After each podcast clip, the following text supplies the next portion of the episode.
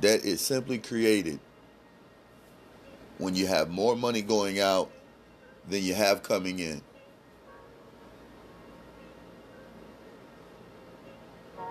Everybody on the core level understands that, but when you say it loud and clear, crisp and clean, it brings on a new understanding, a clarity. And to be honest with you, clarity is one of the most important things to have. If you have goals, you need clarity. Clarity about the action plan as it relates to accomplishing those goals, or you will be slow at acquiring your intended result.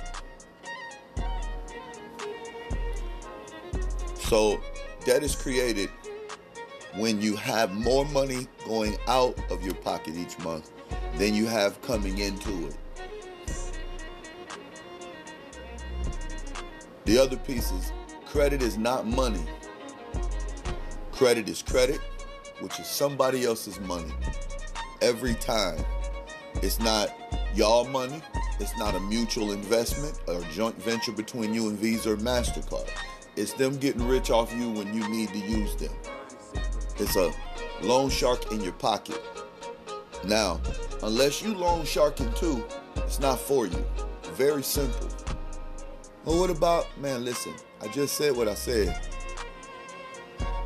Credit cards is for investors, not for people with emergencies.